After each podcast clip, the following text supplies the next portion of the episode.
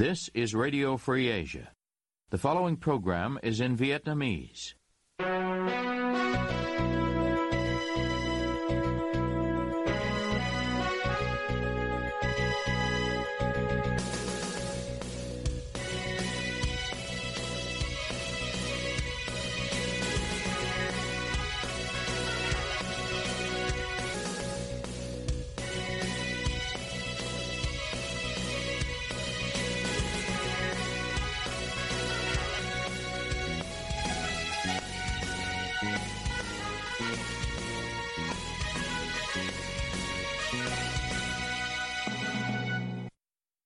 Đây là Đài Á Châu Tự Do, phát đi từ thủ đô Washington, D C, Hoa Kỳ.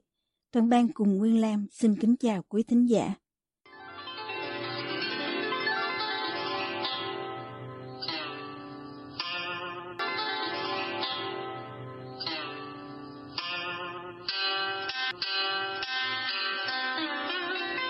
Kính mời quý vị theo dõi chương trình phát thanh tối ngày tám tháng hai năm hai nghìn không trăm hai mươi ba.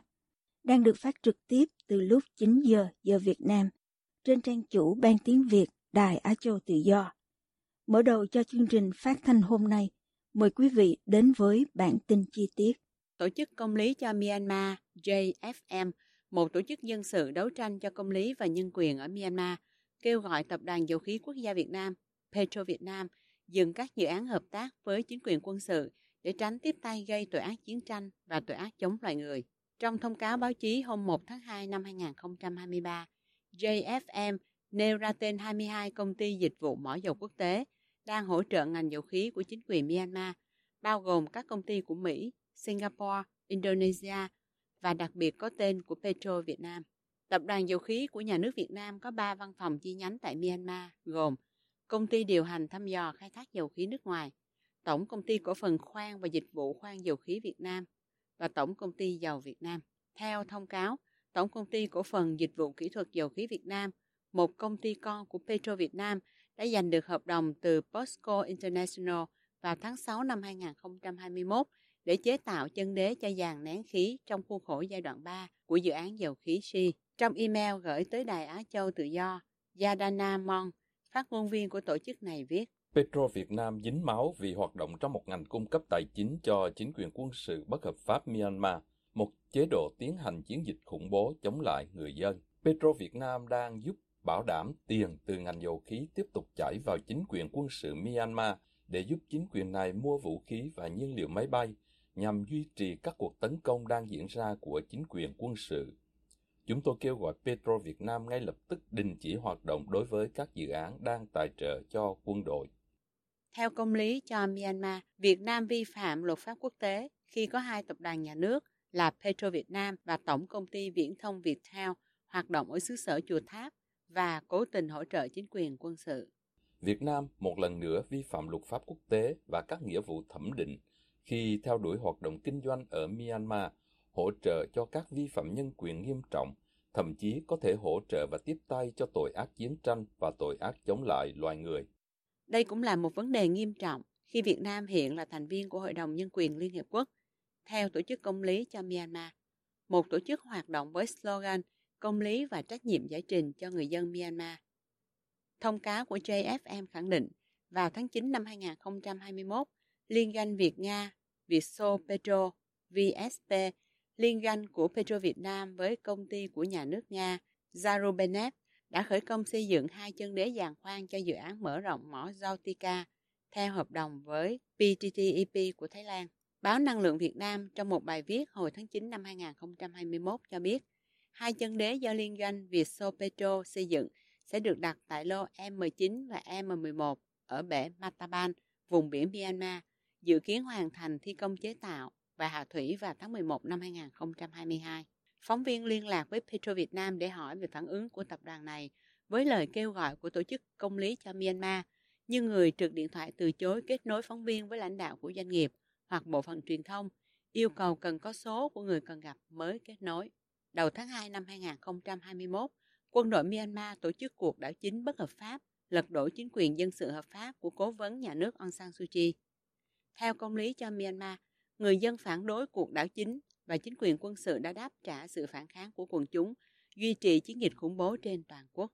Dẫn số liệu từ Hiệp hội hỗ trợ tù nhân chính trị của Myanmar, Công lý cho Myanmar nói, chính quyền quân sự đã sát hại hơn hai nghìn chín trăm người và bắt giữ tùy tiện hơn mười bảy nghìn người, đồng thời tiến hành các cuộc không kích và pháo kích bừa bãi trên khắp đất nước, giết người bừa bãi, phá hủy tài sản và khiến hơn một phẩy một triệu người phải chạy nạn. Công lý cho Myanmar nói, ngành công nghiệp dầu khí là nguồn thu ngoại tệ lớn nhất cho chính quyền quân sự. Doanh thu từ dầu khí được sử dụng để mua vũ khí, nhiên liệu máy bay và các nguồn cung cấp khác cần thiết cho chính quyền quân sự tiếp tục thực hiện các tội ác chiến tranh và tội ác chống lại loài người.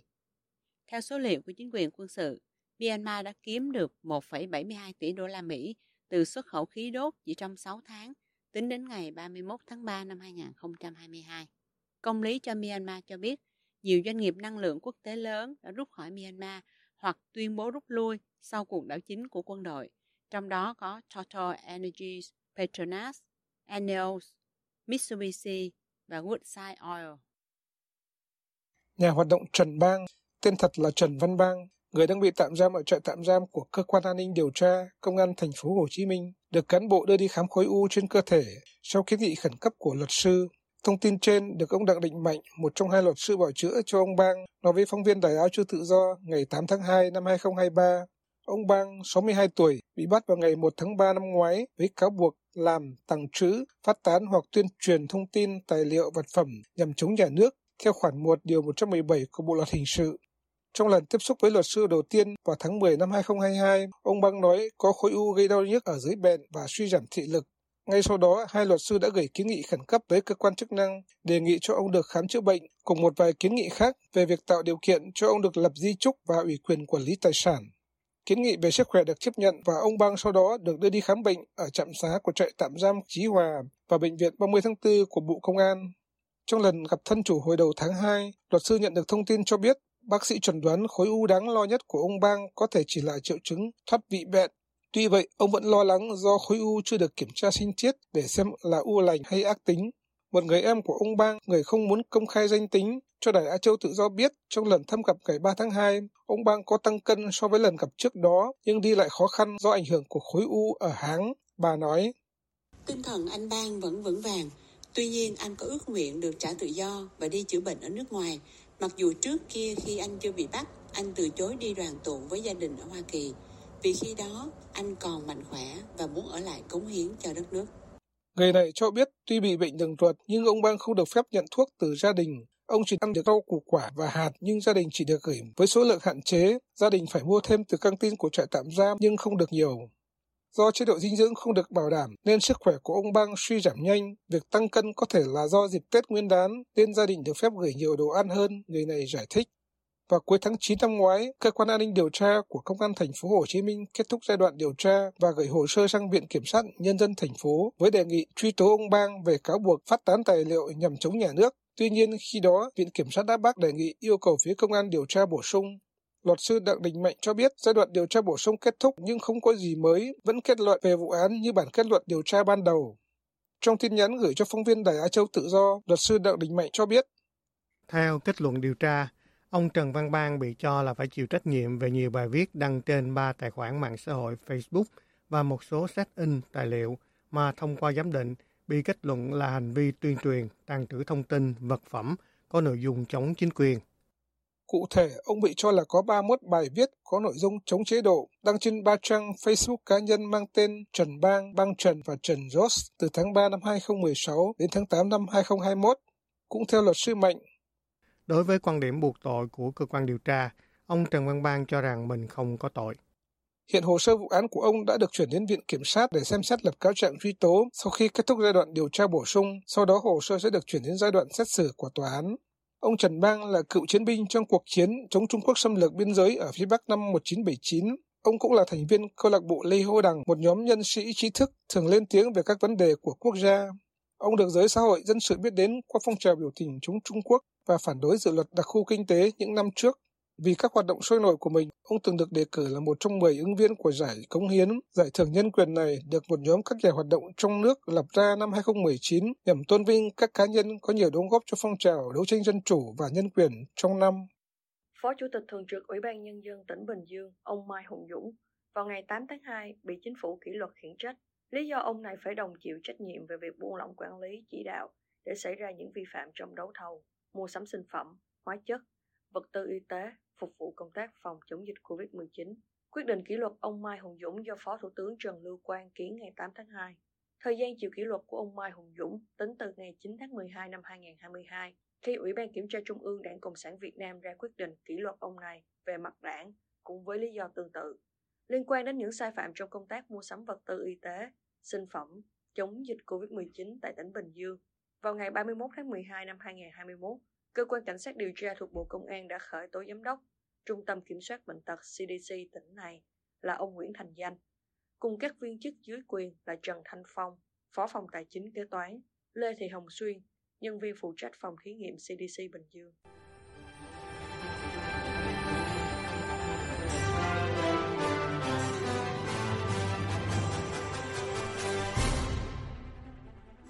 Quý thính giả đang theo dõi chương trình phát thanh của Đài Á Châu Tự Do. Ngoài các trang Facebook và YouTube, quý vị cũng có thể đón nghe các chương trình phát thanh của Đài qua vệ tinh Intelsat mười bảy băng C ở sáu mươi sáu độ Đông và vệ tinh mười chín băng C ở một trăm sáu mươi sáu độ Đông. Tiếp nối chương trình, thưa quý vị, là bài tường trình Việt Nam, dân Hà Nội, Đà Nẵng lo khi Trung Quốc mở cửa.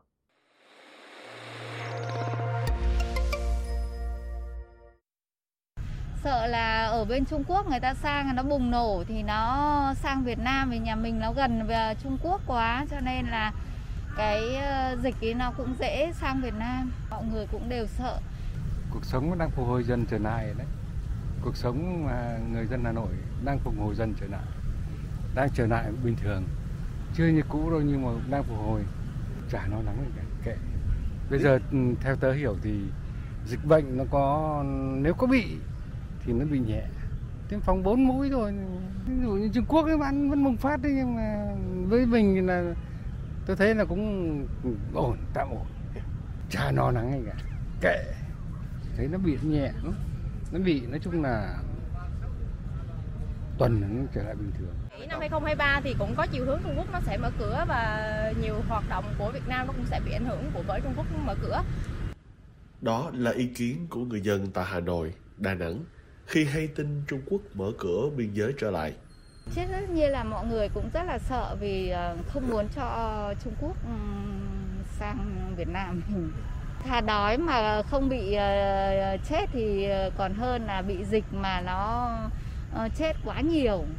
Như đợt dịch vừa rồi coi như cấp cứu không không kịp, bác sĩ cũng vất vả, người dân thì hoang mang. Theo người phụ nữ này, nỗi ám ảnh về số người chết vì covid mười chín vẫn chưa vơi, nên chị cho rằng thà đói còn hơn bị chết. Tuy vậy, nhiều người tỏ ra không lo lắng nhiều vì tin tưởng vào việc tiêm phòng vaccine. Thì bây giờ tính chất một vài năm bây giờ người ta cũng thấy cái dịch, bây giờ người ta cũng cởi mở, thấy coi là tôi dịch giờ nó cũng phòng chống bây giờ nó cũng tạm ổn rồi, nên là cuộc sống chúng ta thì nói chung người ta cũng cũng, cũng mang cái chất là, là, là người ta giờ người ta cũng, cũng Cũng, cũng đi lại cái làm ăn cái, cái cuộc sống bình thường. Vòng bây giờ người ta không để ý đến nữa, người ta không quan tâm đến dịch. Còn căng thẳng đấy là các nước, còn ở mình đây thì hết dịch rồi, chứ bà con nó cũng yên tâm người ta làm ăn rồi. Không ai giờ nó cháu thông cảm, giờ đi đâu giờ không ai bàn tính về dịch dã, không ai gọi là bàn luận về dịch dã nữa. Còn trước đây người ta ngồi đâu người ta bàn về cái dịch dã, người ta không lo lắng gì nữa, không có quan tâm đến dịch dã. Chú không nghĩ đến chuyện dịch dã nữa. Nhưng bây giờ là chú thấy chú tiêm vaccine rồi. Mà bây giờ cái nhất hai nữa dịch, bây giờ người ta chính phủ đảng nước bây giờ ta cũng cũng cũng, cũng tiêm vaccine, người ta cũng chống dịch, người ta cũng đi ra trở lại bình thường rồi, nên chú cũng không quan tâm đến, không sợ, chú không lo lắng cái việc đấy nữa. Mẹ bây giờ nếu cháu bảo mẹ ngăn sông cấm chợ dân chúng ta chết đói, mẹ bây giờ người ta thông minh, dân bây giờ ta thông minh rồi, vừa chống dịch vừa làm được kinh tế. Khi đó là theo như ấy thì chú cũng không biết được nữa, nhưng mà nói chung á là mình đã có vaccine rồi nên gì cũng bớt lo. Có lẽ cũng có một phải lo chứ, vì là phải lo chứ, vì là cái gì cũng chứ, nhưng mà đều có cái buộc phải mở thôi chứ, cái đóng hoài thì cũng đâu. Mặt khác, nhiều người vẫn tỏ ra hồi hộp vì vaccine phòng chống dịch covid mười chín cũng có thời hạn nhất định. cũng lo sợ đi, nhưng mà thôi thì cũng sống chung với nó thôi, chứ bây giờ lo sợ thì cũng cứ ở nhà thì cũng chẳng làm gì được. Vì là đấy thì cũng thấy đài báo người ta cũng nói là thuốc thì nó cũng chỉ được trong thời hạn là bao nhiêu lâu thôi. Thế còn thuốc của Trung Quốc thì hiện tại nó cũng không được đảm bảo bằng thuốc của nước ngoài. Cho nên là những người mà tiêm thuốc của nước ngoài thì cũng an tâm hơn. Còn những người mà tiêm thuốc của Trung Quốc thì nó cũng không được yên tâm lắm. Nói chung là mình cũng ít nghe truyền thông nhiều đấy, nhưng mà chỉ thấy đài báo người ta nói chuyện là dịch nó vẫn cứ còn hết đợt nọ đến đợt kia rồi. Không, nếu mà dịch sợ bậc xin bây giờ là hết giá trị rồi, cũng sáu tháng hoặc tám tháng hết giá trị, đúng không? Nên là khuyến cáo mà hết giá trị, ông tiêm bốn mũi hết giá trị là thời gian trên năm đi là hết, đúng chưa? Thì bây giờ là phải hết rồi không? Tuy vậy, mong một cái Tết bình an sau hơn ba năm lo lắng vì dịch covid mười chín, một người dân đang sống tại Đà Nẵng cho rằng không nên đón khách Trung Quốc ào ạt trong dịp Tết. Định là Tết không nên. Mình còn đang kiêng cữ, huống hồ là Trung Quốc họ bị rất nhiều, cho nên là không, theo tôi ấy, bản thân tôi là không nên. Vì nếu đưa vào không khéo bị lây lan nữa thì, thì, thì rất là khổ. Dân hiện nay ấy, thì tuy làm ăn bình thường nhưng mà đại khái không đi sâu, nhưng rất nhiều gia đình khó khăn, mất việc hoặc là việc sa sút.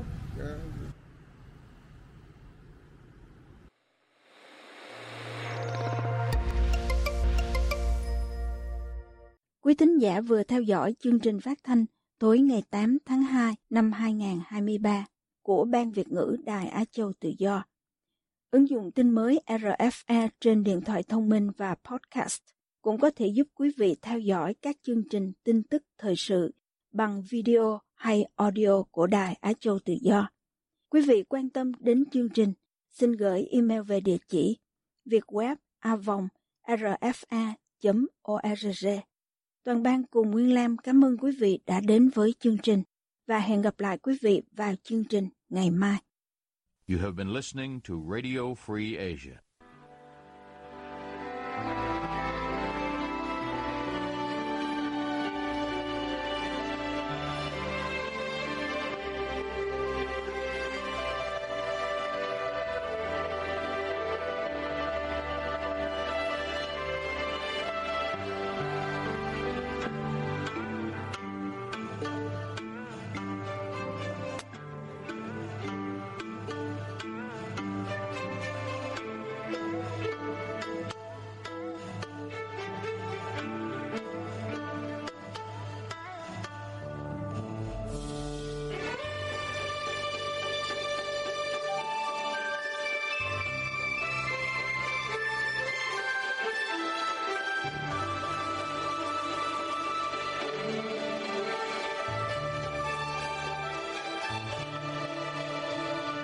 This is Radio Free Asia, Vietnamese service.